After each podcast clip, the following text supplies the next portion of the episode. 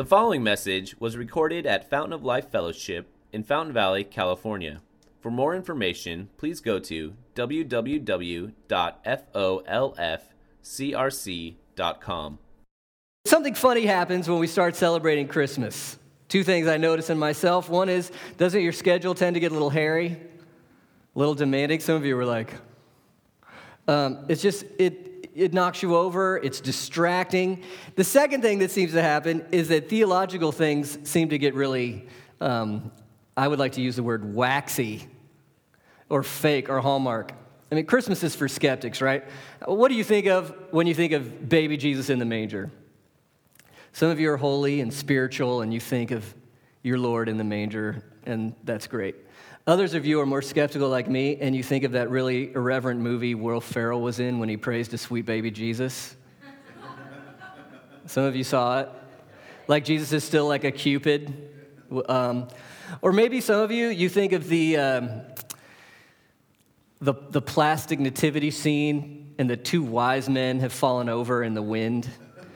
And Jesus is behind the really large Santa. Because after all, he's the one who really knows if you've been bad or good. Or did you ever even see the movie The Nativity?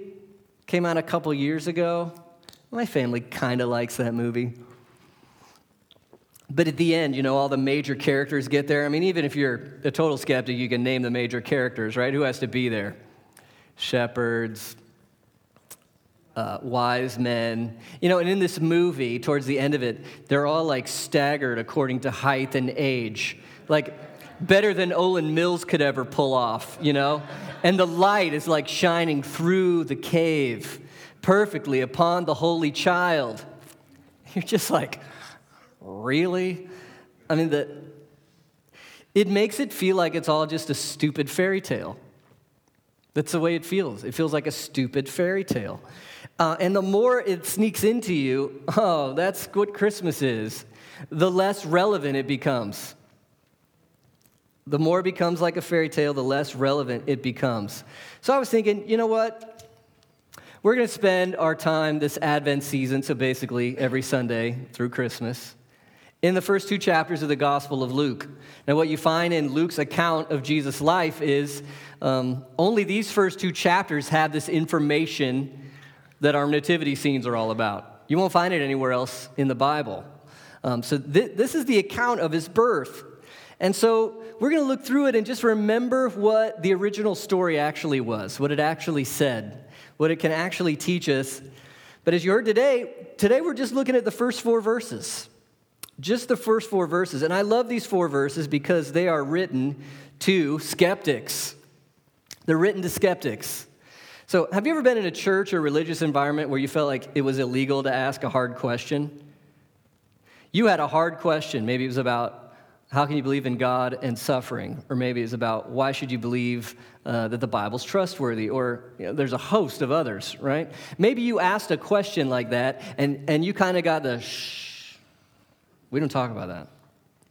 And that, I apologize for that if that happened to you, because it probably destroyed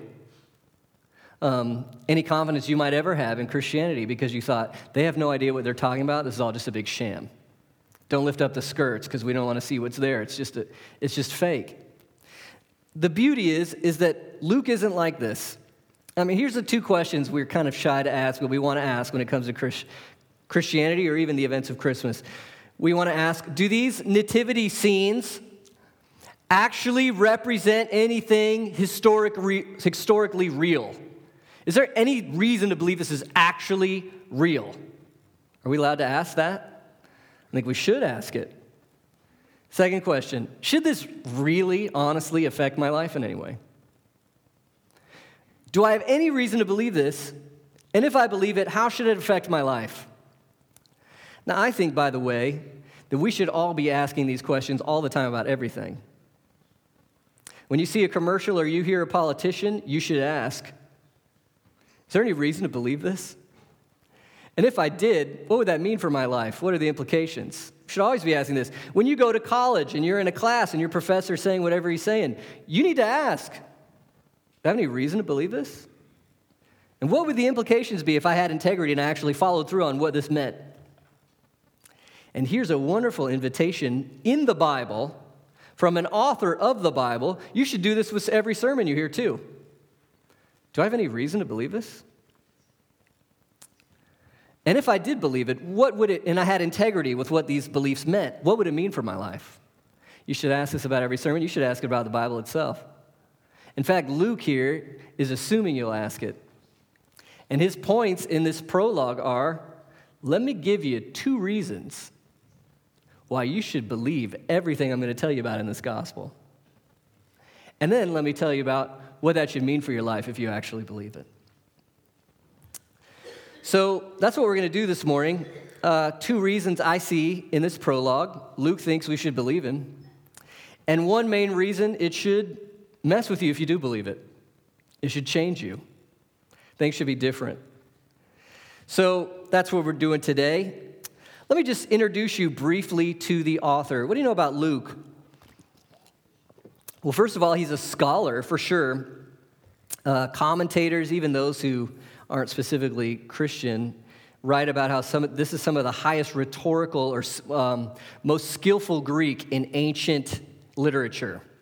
So he's a master with language, with rhetoric, and even the way his gospel's put together, the way he frames the conversations and the stories, it's just masterful work. It should be it's a classical piece of literature. So there's no doubt he's highly educated, highly capable. Not only that, we know he's a doctor, so that's worth something. He's educated and experienced in the highest knowledge of his day. Another thing that might be interesting for you is that Luke is a humanitarian. So what I mean by that is he loves to give attention and recognition to groups of people who would be less respected in his day. So he does things that are very unique for his time. He loves to point out women who are involved in the ministry of Jesus or who led in the ministry of Jesus or who are prominent. He loves to point them out and give them value and recognition. He points out children. He points out the poor and gives them value and recognition. He has a deep concern, you see in this gospel, for justice. He wants to see love put into action. So that's something that's unique about him, especially stands out for his time. The third thing, he's a scholar, he's a humanitarian, he's also a very careful historian. One way to illustrate this is just to tell you the story of a different guy named Sir William Ramsay. He was a Scottish archaeologist and a New Testament scholar, just for his resume, so you can be impressed by him. He was a professor of humanity at Aberdeen. He was knighted like you get to be a knight. I don't think you get armor anymore, unfortunately. He was knighted in 1906 for his scholarship. He has had three honorary fellowships from Oxford colleges, 9 honorary doctorates from British, continental, and North American universities, and supposedly was an honorary member of nearly every association devoted to archaeology and historical research. So are you catching on? He knows stuff, I think is what we're supposed to conclude. He also began as a total skeptic when it came to the believability of the New Testament, and especially the integrity of Luke and Acts, because Luke wrote part 1, Gospel of Luke, part 2, Acts, the history of the early church. And after a lifetime of study, it's very interesting what happened to him. He became totally convinced, and he actually said this. I want to share these words with you. He said, "You may press the words of Luke in a degree beyond any other historians, and they stand the keenest scrutiny and the hardest treatment." So what does this professor of ancient history say about Luke as a historian? He's saying that in ancient literature, he's the top. He's legit.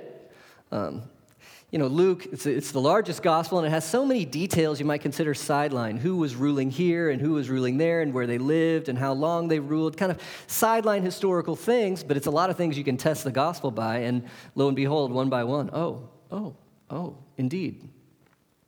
Luke is a scholar, he's a humanitarian, he's a careful historian, and this is Luke's point in his prologue. So he's following kind of ancient models for historical work. And I don't understand most of this, I'm no ancient historical scholar, But basically what he's saying in verses 1 to 4, it's one sentence of this high rhetorical Greek. He's basically saying, you should consider this real and true history. This really happened. So if we follow along, I hope you're looking with me, verses 1 to 4, page 855 in your chair Bibles.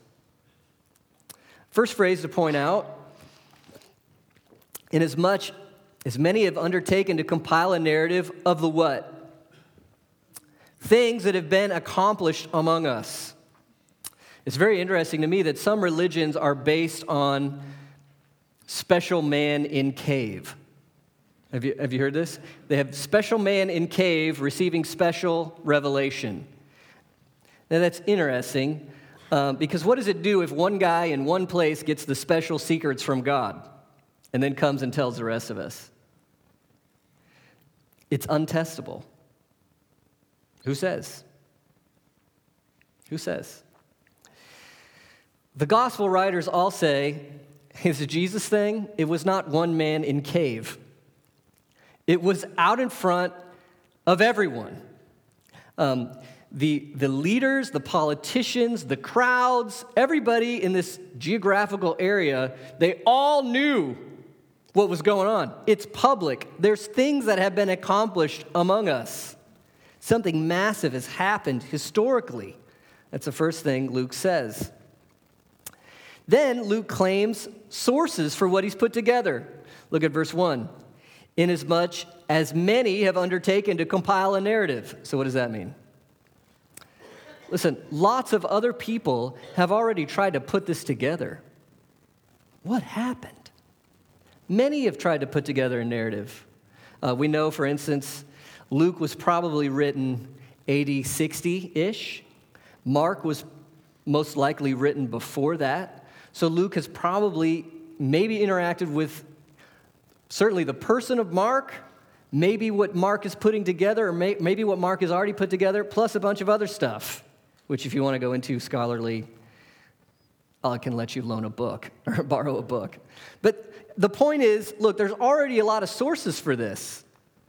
The second thing he says, not only that, Luke says, just as those who were from the beginning were eyewitnesses.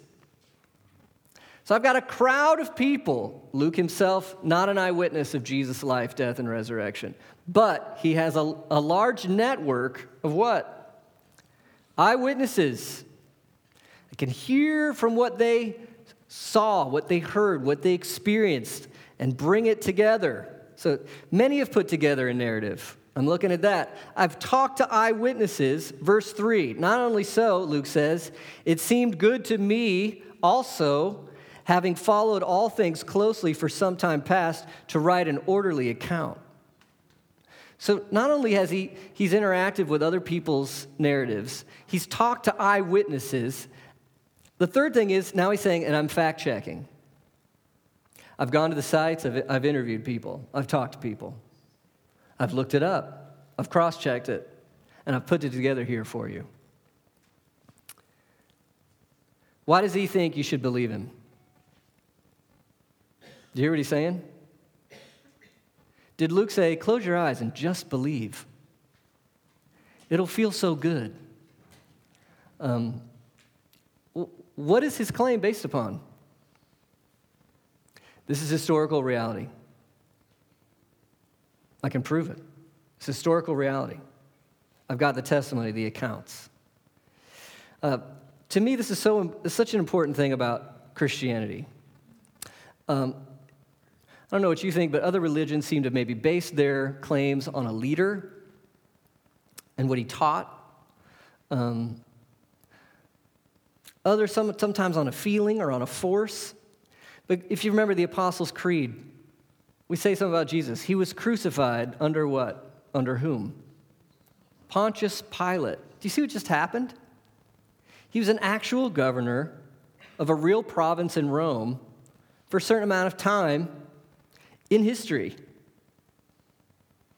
Our faith is based on something that happened historically. And our apostles actually write things like, if this isn't true, let's find another hobby. Let's quit. This is too much. It's too crazy. If this isn't true, let's leave. Christianity asks you to judge it based on a search for truth. That's where it starts. This is true. This is true. So it leads to bigger questions, doesn't it? How many of you had a conversation maybe about something in Christianity? For me, you know, you're talking with somebody you've met, and you mention something, they're like, oh, but wait. Why can I believe anything in any of these books is accurate? Have you heard that before? Anybody ever play, what's it called, the telephone game? You know, you get a bunch of kids in kindergarten or something, and they have to whisper a sentence to each other in a group. Sally is a pink elephant. And by the end of it, it's like, George eats burritos. Ah, ha, ha. And then the skeptics say, gotcha. These are copies of copies of copies, right? Therefore, we have no reason to trust the New Testament because you're talking about copies of copies of copies that, are over 2,000 years old. Why should I trust anything in here? Because the more you copy it, the more mistakes there are. That's the logic of it, right? Well, I guess one question I want to ask you is, do you believe in historical knowledge at all? Is that a valid source of knowledge for you? What happened in the past? Imagine our court system without taking into account historical knowledge. How do we know somebody's innocent or guilty? You can't replay it again. What do you have to do? You have to get eyewitness testimony. You have to look at the circumstances surrounding the event. You have to look at motive. Can you have real knowledge based on that inspection? We all live like we can, even if you say you can't. Let's consider like the New Testament in comparison with other ancient documents. Any of you ever read Plato before? It's not the stuff you roll around. He's like a philosopher. You've heard of him? Okay. Do you know how many copies of Plato we have? He wrote in 400 BC. Do you know how many copies we have? 7. Kind of blows my mind. Do you know what the time between the earliest copy of Plato is and the earliest copy we have? You see the difference? We know he wrote here, but the copy we have is this old. 1,200 years. That's mind-boggling. That's so long. Do we still read Plato and go, hey, this is what Plato wrote? No problem. What about Homer? Anybody have to suffer through Homer in like high school? Oh, gosh. Not Homer Simpson. There was a different Homer. Oh. Supposedly that was 900 BC. 643 copies. It's a lot. Earliest copy we have... about 500 years away from the original. Do we still read Homer and go, oh, that's what Homer wrote? All the time. Okay, are you ready to be amazed? I'm going to amaze you now. Homer had how many copies? 643. Plato, 7.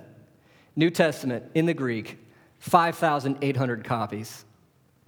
Add the Latin copies, 8,000 more copies. Not only that, you could put the whole New Testament together simply from the leaders of the early church in the first 2 centuries. Unbelievable. Not only that, what's the difference between the original and the earliest copy? There's a part of John that's from AD 127. So what is that, 30 years, 40 years? And I think there's a copy of Mark they're still playing with that's from the 1st century. So these other things, ancient, historic, we're talking about hundreds of years between the earliest copy we have and when it was written. And the New Testament, we have this many documents and this much distance from when it was written and the copies we have. If you'll trust any history, any ancient history at all, you are forced logically to take the Gospels as real ancient history. And you say, how many of you heard of textual variants? You heard of that? This blows your mind when you're a kid, you're used to the church Bible. And then you really get stressed out when you realize there's like 83 other English translations. And then it blows your mind when you toy around with Greek a little bit and you got all these little squiggly numbers and weird signs on the bottom. And it says, well, this document has this phrase, and that ancient document has that phrase. And you're like, how do we trust any of it? Textual variants. So idea is one copy from John says this, and another copy of John says something a little different. Which one's right? And how do we know we can trust any of it? Plus, skeptics will bring up the fact, you know, there's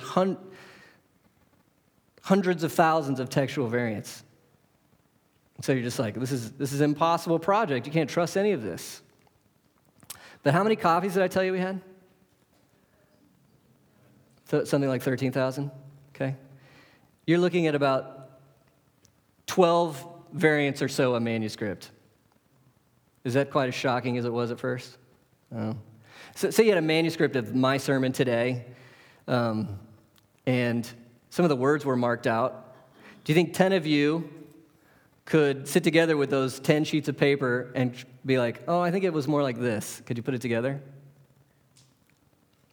You know, most of these textual variants are so minimal as to mean nearly nothing. Like it would be a misspelled word counts as a textual variant.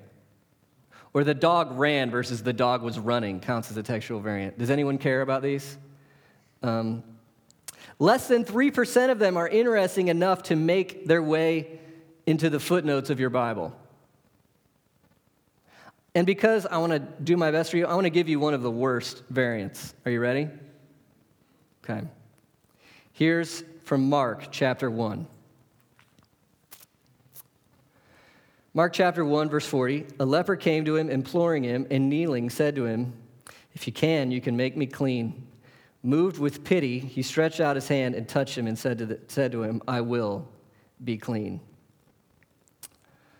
Now, what kind of a variant would be enough to test your faith?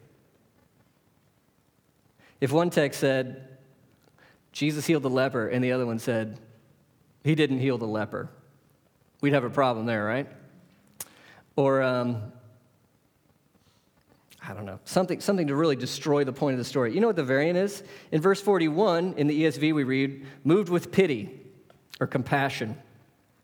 There's a variant that says, Jesus was moved by anger. Does that throw you for a loop? Does Jesus get angry at human suffering in the Gospels? Yeah. Does Jesus have compassion on those who are suffering in the Gospels? Yeah. And come on, doesn't your compassion always include anger? If you're really hurting for somebody, what are you also feeling towards their circumstance? You're upset.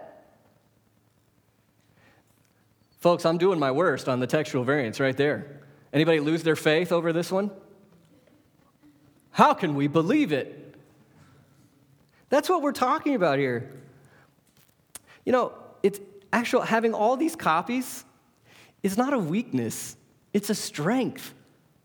It's a strength because, as scholars say, we have the original writings. They're in our documents. And we also have a little fluff on the edges that we have to work with. We're not sure how it fits in. But when you're reading like the ESV right here, it's 99% accurate to what was originally written. And people will say, oh, it's been corrupted over history. Remember, we have copies from 50 years away from the original. Because we have all these documents, if it was corrupted over time, we would see that in the trail of documents. We would see the changes. Guess what? There aren't any. Look what C.S. Lewis said.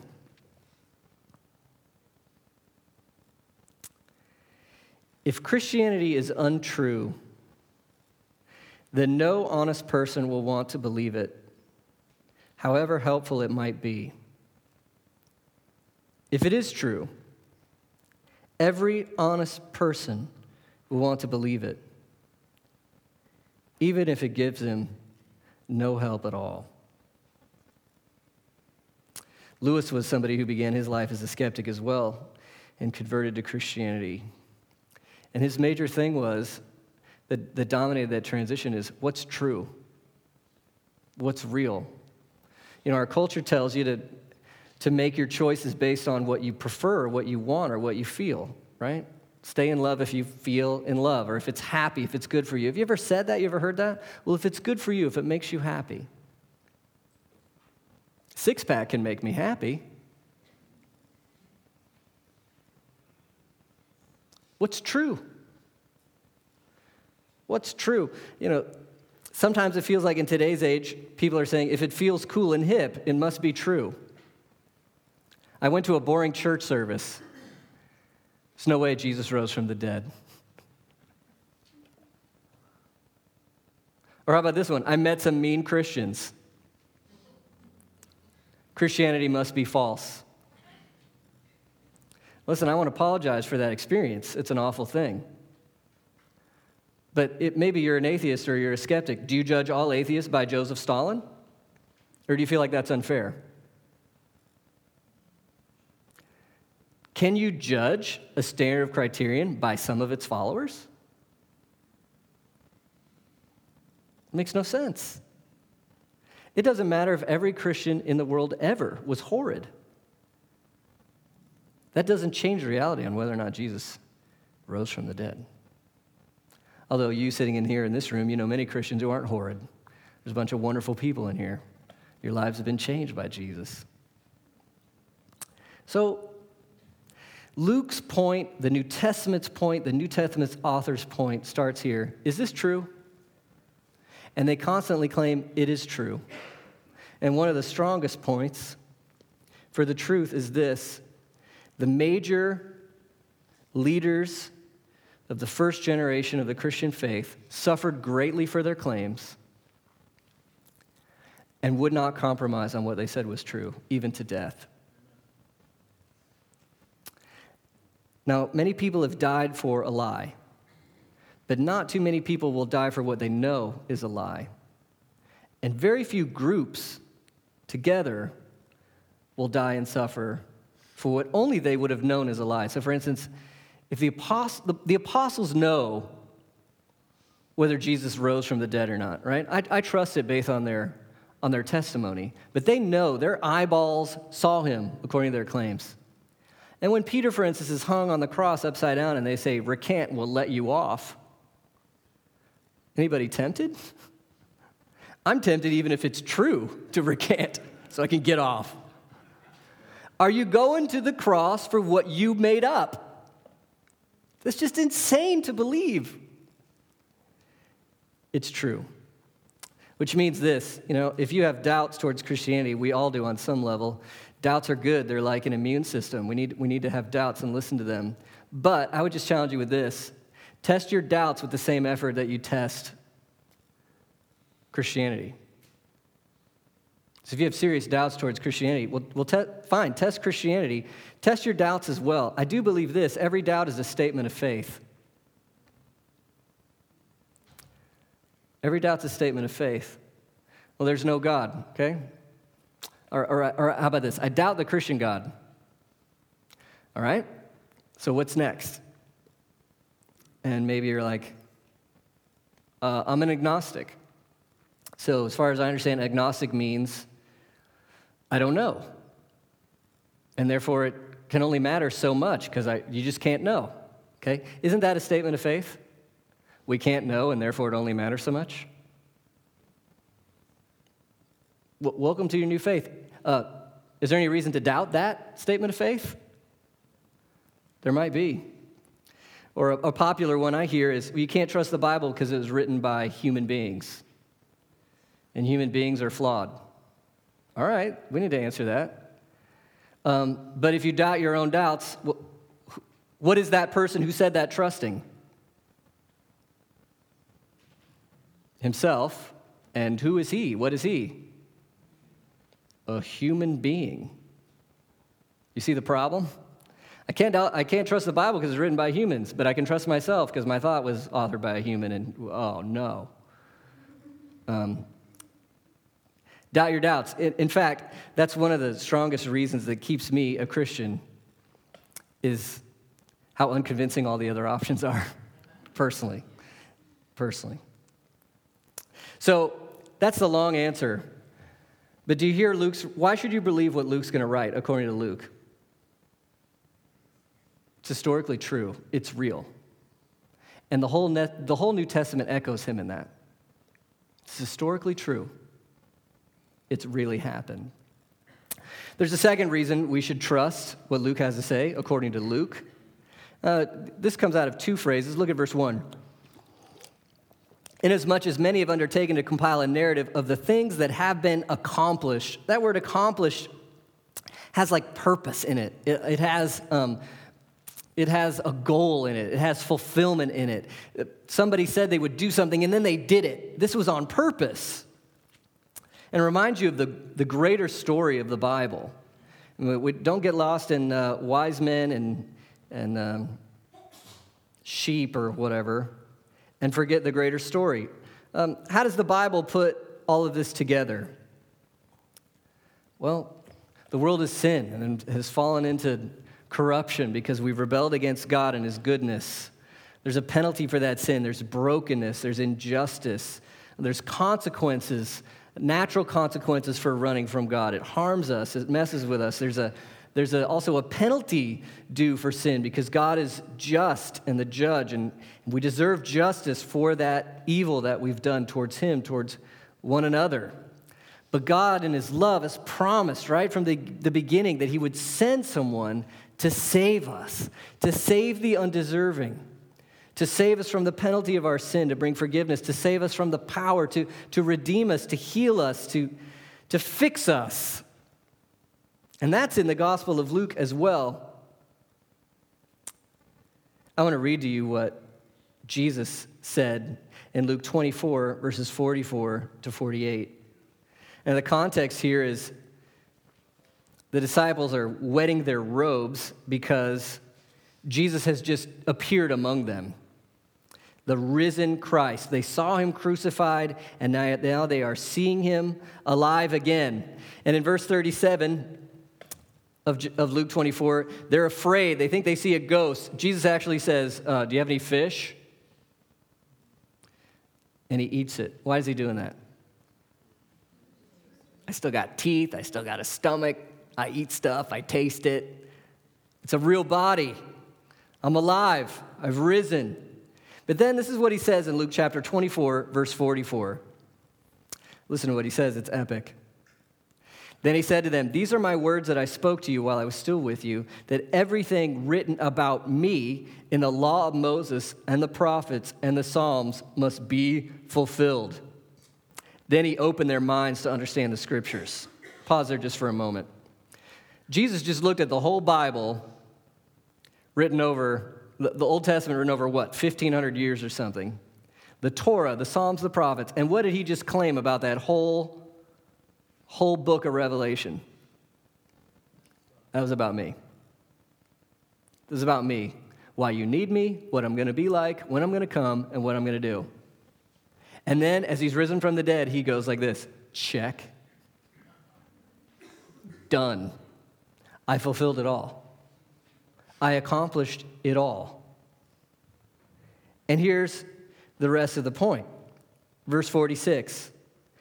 He said to them, thus it is written, the Christ should suffer, and on the third day rise from the dead, and that repentance for the forgiveness of sins should be proclaimed in his name to all nations, beginning from Jerusalem. You are witness of these things. What comes? Verse 47, repentance for what? The forgiveness of sins. Why is Jesus born of a virgin? Why is he taking on flesh? Why does he live a perfect life? Why does he go to a cross? And why do we call all these things accomplished as if he was doing it on purpose? Because he was doing it on purpose. Because the only way for people like you and me to forgiven is someone to walk in our shoes and do what we couldn't do. He lived the life we couldn't live. He was good in my place. I've broken every one of God's commands. Jesus didn't. He trades with me. Takes my sin upon himself, gives me his righteousness. On the cross, he's paying for sins I should be paying for. He's paying for them instead. In the resurrection, he's winning me new life. He's becoming like us so that he can save us. He's coming down into our hole so he can lift us out. That's the point. And you can be forgiven of your sins through Christ when you turn to him. So Luke is saying it's not just the true story. Jesus lived and died and rose. You could believe that and leave it there like it's, oh, that's interesting history.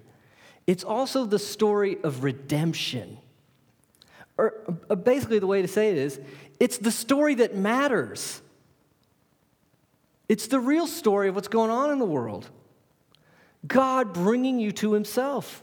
And he's done it through Jesus Christ. These things have been accomplished. Did you notice in verse 2, Luke writes, just as those who were from the beginning were eyewitnesses and what? Did you see it? Eyewitnesses and ministers of the word. Eyewitnesses puts it on one level. They saw it and they told us about it. This takes it to a different level. What does the word sound like to you? What do we mean when we say that? Preach the word? It's like one of those biblical cliches, right? Preach the word. The word? Is it a singular word? A. The. What is the word? Huge theme throughout the Bible, huge theme in Luke, huge theme in Acts. Luke believes this. God acts according to his word. Genesis 1, when God wants light, what does he do? What do you do when you want light? Based on a bunch of other stuff happening. What does God do when he wants light? And there's nothing. Let there be light. Bam! His word is his action. His word is what he's done, and it changes, and it echoes, and it accomplishes. Ministers of the word. So Luke is saying, not only am I telling you what happened, but what happened is actually God's word that is saving. The tip of the spear of God's word is Jesus and what he's done. Jesus is what he's done. And so the eyewitnesses say, I know him, I heard him, I saw him die, I saw him rise. And he did that to save us from our sins. And so now the word becomes, listen, it's not just a history lesson, it still plays today. It's still working today. If you'll believe this, what happens to you? You are forgiven. He came, in fact, for you. And this is his word. Look how Luke will use this phrase, the word, later in his second book in Acts. Look at Acts 12:24. Luke throws out a phrase like this. But the word of God increased and multiplied. Isn't that interesting? Increased and multiplied. What does that mean? That almost sounds like it's a seed. Or it's a torrent. It's a flood. Get a picture of it here in Acts 6, verse 7. The word of God continued to increase, and what happened? The number of disciples multiplied greatly. See, this is what happens sometimes. When we talk about Jesus, the Son of God, who came and put on flesh for you, and lived a perfect life for you, to take on sin for you, to rise from the dead for you. And if you'll repent and you'll trust this, everything will change for you. Guess what happens in some people? They believe it. They believe it. It changes the way they look at the world, and it changes how they want to run, how they think, and how they feel, and what they live for. They become disciples. Disciples just means follower. They follow Jesus. Listen, Luke is saying in this prologue, believe this because it's real, it's historically true. He's also saying, believe this because it's redemptively true. This is what God is doing to save us. So what effect should it have in our lives? Well, you see what he wants in his friend Theophilus. We don't know much about that guy. He's probably a notable citizen, maybe a leader of some sort, maybe wealthy. That title, Most Excellent, might mean that. But here we know what he wants from Theophilus. Look at verse 4. Luke chapter 1, verse 4. I'm writing you an orderly account that you may have what? Certainty. What does that mean? You can believe this all the way down. How many of you have learned that being a Christian is not easy? Okay? Sometimes when people become a Christian, it becomes like a cold water on the head, a slap to the face. I thought I gave my life to Jesus and we'd roll smooth. It's not like that. Now, you'd agree if you're a Christian, there are blessings you find in Christ you don't find anywhere else. In a way, it's like Jesus says, take my yoke upon you, it's easy. I don't know, in a way it's easier. You have the presence of God with you. God's your Father. You know His love. You know His forgiveness. You have His truth, His word, fellowship in the church. It's not easy, but it's good, right? And yet, aren't there pains in being a Christian?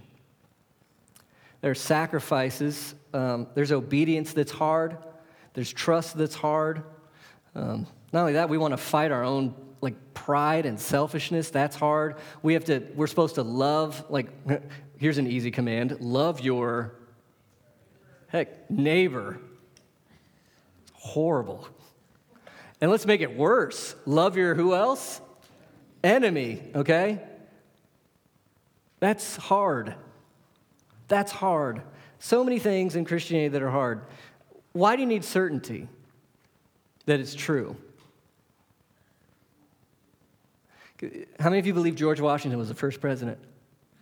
Okay? How many of you are going to die for that? If the weird terrorists come in here, we hate American history. Deny Washington was the president, or we'll shoot you. I'll be like, he wasn't the president. I don't care that much. But see, if you become a Christian, Jesus is going to make claims. There's going to be sacrifices. There's going to be difficulties in what it means to follow Him. So guess what you're going to need? Certainty. You know, this word certainty also has this meaning of security. You're safe here. It's your home. You know where you belong. How many of you sometimes feel, you don't feel it? You ever had a day where you didn't feel your Christian faith? I mean, Christianity gives us a lot of feeling. The love of God's poured out into our hearts by the Holy Spirit. I hope you felt that before. He loves me. He's with me. But haven't you had a day where you didn't feel it at all? Have you had a day when you didn't want to love your neighbor, and you sure as heck didn't want to love your enemy? And you didn't want to forgive, and you didn't want to sacrifice, and you didn't want to do anything. And if Christianity is based on your experience or your feelings, what's going to happen right there? You know where we land? This is where I land. It's true. It's true. He died for me whether or not I feel like He did. He rose for me whether or not I feel like He did. He's with me right now, even though I don't feel like He is.